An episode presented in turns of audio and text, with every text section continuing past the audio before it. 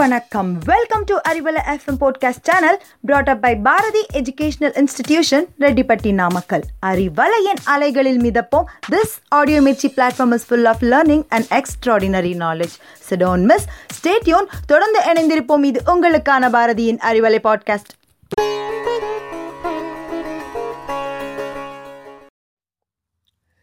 தோல்வி உன்னை துரத்தினால் நீ வெற்றியை நோக்கி ஓடு. நிச்சயமாக வெற்றி உனக்கு கை கொடுக்கும். ஹாய் ஹலோ வணக்கம் and welcome to our Arivalai podcast நான் உங்கள் சாதனா. இன்னைக்கு நம்ம அறிவலையோட ஊர் சுற்றலாம் வாங்க நிகழ்ச்சியில நம்ம பார்க்க போற ஊர் த குயின் ஆஃப் காலனி அந்த industrial city November twenty eight two thousand நைன்டீனில் நம்ம சிஎம்மால தேர்ட்டி சிக்ஸ்த் டிஸ்ட்ரிக்டாக அறிமுகப்படுத்தப்பட்ட மாவட்டம். ஆமாங்க. இப்போ நம்ம ராணிப்பேட்டைக்கு தான் போக போகிறோம் ராணிப்பேட்டை பாலாற்றின் வடக்கு பகுதியிலையும் தமிழ்நாட்டோட தெற்கு பகுதியிலையும் அமைஞ்சிருக்கு.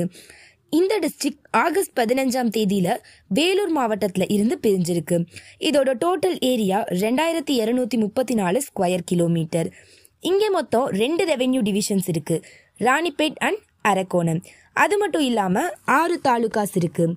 ஆர்காட் வலாஜ் கலவை சோலிங்கூர் அரக்கோணம் அண்ட் நெமிலி.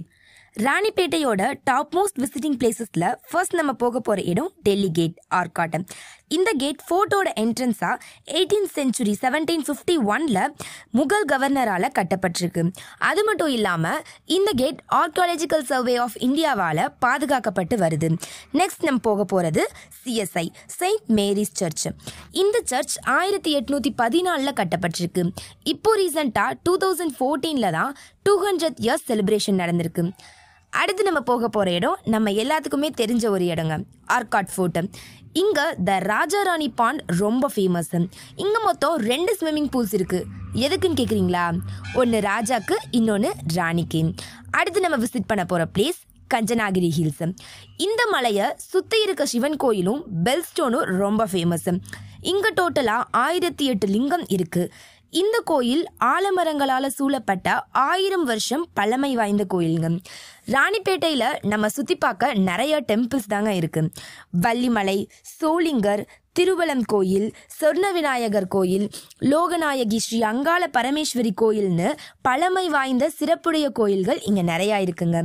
இந்த டிஸ்ட்ரிக்டில் நம்ம எல்லாத்துக்கும் ரொம்ப பிடிச்ச நான் வெஜிடேரியன் ஃபுட் ஐட்டம்ஸ் தாங்க ரொம்ப ஃபேமஸ் சுட சுட சுட்ட கோழி கம கமன்னு ஆற்காட்டு பிரியாணி மன மணக்கிற மக்கன் பீடா.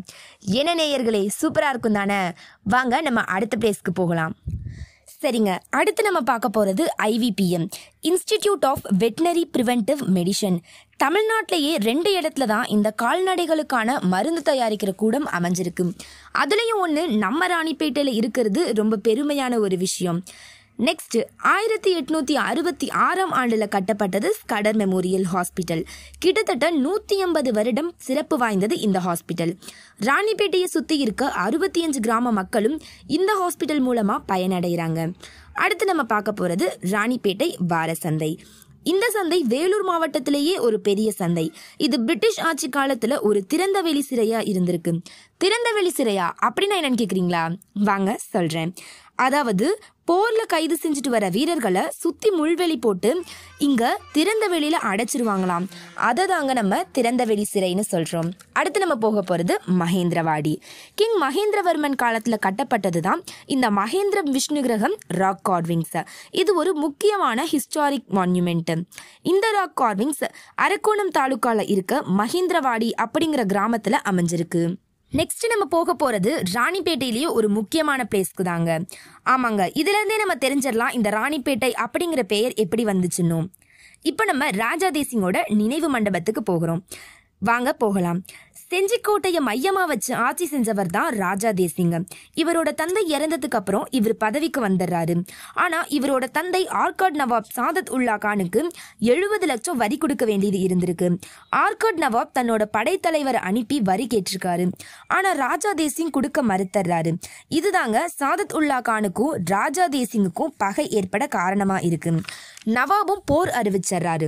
அந்த கடுமையான போர்ல ராஜா தேசிங் வீழ்ச்சி அடைஞ்சிடுறாரு ராஜா தேசிங் சாகிறப்ப அவருக்கு வயசு இருபத்தி ரெண்டு இறந்த ராஜாவோட உடலை ஆர்காட் நவாப் ராஜாவோட கோட்டைக்கு எடுத்துட்டு போய் அதை அடக்கம் பண்ண ஏற்பாடு செய்கிறாரு கொழுந்து விட்டு எரிகிற ராஜாவோட உடலை பார்த்த அவரோட மனைவி ராணிபாய் தன்னோட கணவன் இறந்ததை தாங்கிக்க முடியாம அந்த நெருப்புலயே அவங்களும் விழுந்து இறந்துடுறாங்க.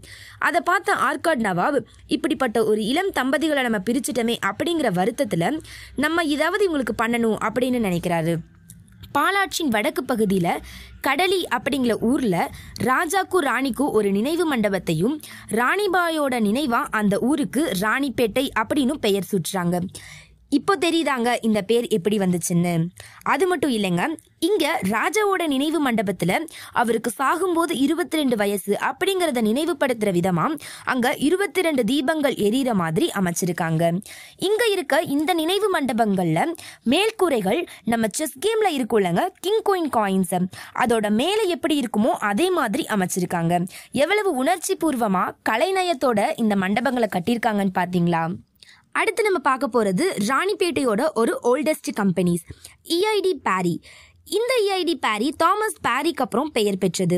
இந்த கம்பெனி நைன்டீன்த் செஞ்சுரியில் கட்டப்பட்டிருக்கு. அது மட்டும் இல்லாமல் இது சவுத் இந்தியாலேயே ஒரு பெரிய லார்ஜஸ்ட் செராமிக் பிளான்ஸ் சரி நேயர்களே நம்ம கடைசியாக பார்க்க போகிறது ராணிப்பேட்டையை ஏன் எல்லாரும் தமிழ்நாட்டோட டேஞ்சரஸ் சிட்டி அப்படின்னு சொல்கிறாங்கன்னு வாங்க நான் உங்களுக்கு சொல்கிறேன் ராணிப்பேட்டை ஒரு பெரிய இண்டஸ்ட்ரியல் ஏரியா கிட்டத்தட்ட ஆயிரத்துக்கும் மேற்பட்ட தொழிற்சாலைகள் இங்கே இருக்கு. அது மட்டும் இல்லாமல் கெமிக்கல் கம்பெனிஸ் மெடிசன் தயாரிக்கக்கூடிய கம்பெனிஸ் லெதர் இண்டஸ்ட்ரீஸ்னு இங்கே எக்கச்சக்கமான இண்டஸ்ட்ரீஸ் இருக்கனால இந்தியாவோட டாப் டென் பொல்யூட்டட் சிட்டிஸ்னு டூ தௌசண்ட் செவனில் நம்ம தமிழ்நாட்டில் இருக்க இந்த ராணிப்பேட்டை இடம் பிடிச்சிருக்கு.